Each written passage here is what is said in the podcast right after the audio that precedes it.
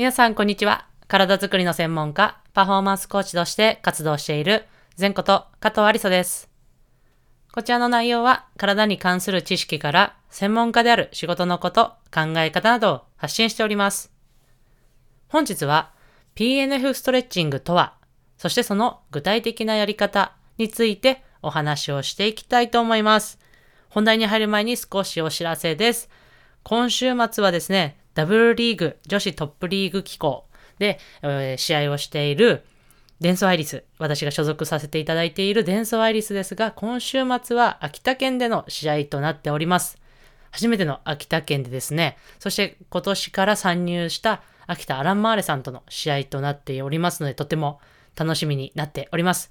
会場にお越しになる方、そしてオンラインで、えー配信を見ていただける方、ぜひとも今週末も応援のほどよろしくお願いいたします。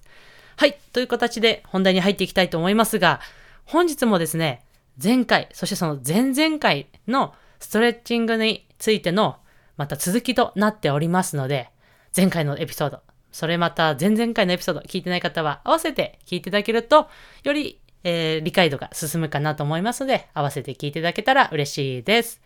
はい。それではですね、ちょっと題名にもお伝えしましたが、PNF ストレッチング、あまり聞いたことがない方が多いんではないかなと思いますが、まあ、専門家の方であればね、もうこれはもしかしたら常識だと思うんですが、日本語で言うと、固有受容性神経筋側痛法というストレッチング法になっております。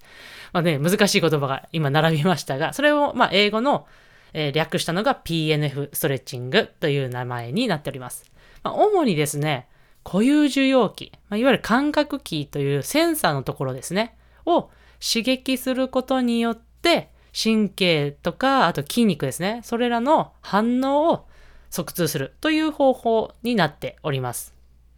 まあ、要はですね、わかりやすく言うと、その具体的な方法もですね、わかりやすく言うと、ストレッチングを行う筋肉に一度強い力を発揮させることによって、その後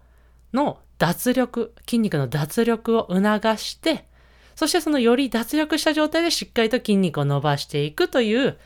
ストレッチング方法になっております。筋肉の性質でですね、ぐっと力を入れた後は必ず緩むという性質がありますので、その性質を利用したストレッチング方法になっております。で、この PNF ストレッチングはですね、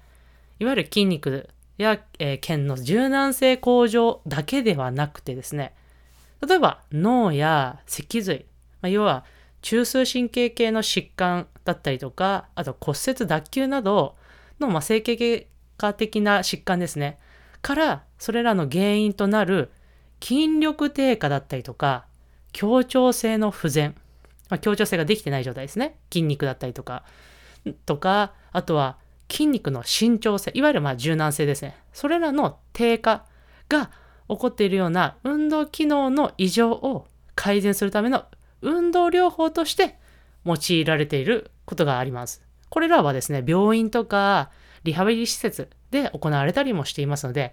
ただ、いわゆるリラクゼーションのマッサージではなくて、このような運動療法としても使われているストレッチング方法っていうのが PNF ストレッチングというふうになっております。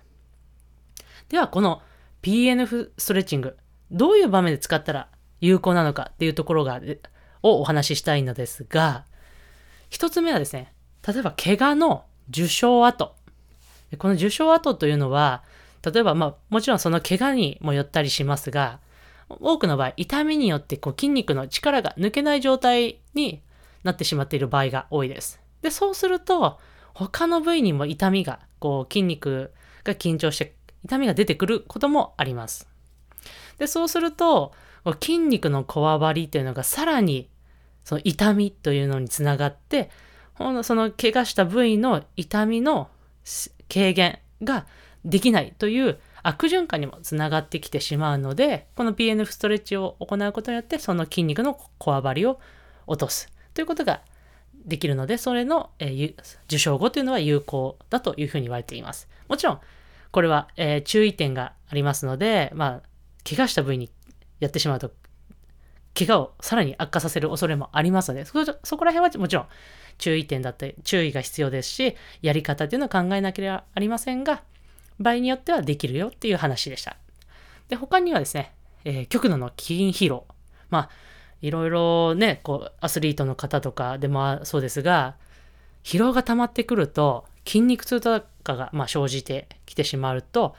そういう場合ってやっぱり筋肉に力が抜けない状態になっております。でそういう状態で、このような PNF ストレッチングを行うことによって、まあ、筋肉の緊張を抜くということができるので、まあ、そういう場面だったりとか、あと一般の方でもですね、肩こりとかの強いこわばりですね。まあ、いわゆる慢性的に筋肉がもう固まっている状態という場合でも、えー、使うことができますので、まあ、そういう場面でも有効なストレッチング方法となっております。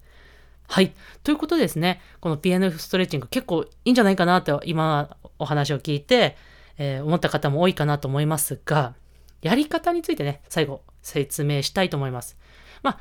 これはですね、実は PNF ストレッチングにもやり方がちょっと細かく分かれていくんですが、大まかなやり方の方法を今からお話ししたいと思います。まず、一つ目。一番目ですね。まずパートナーの方が必要なので、パートナーの方の補助によって伸ばしたい筋肉をまず数秒かけて伸ばしてください。で、そしたら、その伸ばしたい筋肉に力を入れます。あ伸ばされてる側の方がですね。で、それを5秒程度、パートナーの方に抵抗するようにして、えー、筋肉に力を入れます。それに対して力を入れられたパートナーはそれに対して負けないようにして抵抗して、えー、それをホールドする。いわゆるキープする。っていう形になります。そして、5秒程度経ったら、えー、伸ばされてる側、伸ばしてる側のパートナーの方も力を抜いて、で、さらにそこから脱力、筋肉が脱力して、さらに伸ばす、筋肉が伸ばせる状態になるので、そこからさらに10秒程度ストレッチをします。そしてそれを2から3回繰り返す。また力を入れて、えー、リリラックスして伸ばすというのを2から3回繰り返すという方法が PN ストレッチングの一つの方法になっていますので、ぜひね、えー、皆さんもやってみていただきたいなと思いますが、これ多分、こう映像というかね、こう画質、画で、絵で見ないとわからない部分もあるかなと思いますので、そちらの方、また私の SNS 等でも発信していきたいなと思いますので、SNS の方の、えー、フォローもチェックして、えー、いただけたらと思います。いかがだったでしょうか？少しでも皆様のお役に立てたら嬉しいです。それでは最後、全徳はストレッチングをして終わりにしましょう。はい、それではその胸の前に手組んだ手をぐーっと天井に伸ばして、パッと力く。はい、それではまた次のエピソードでお会いしましょう。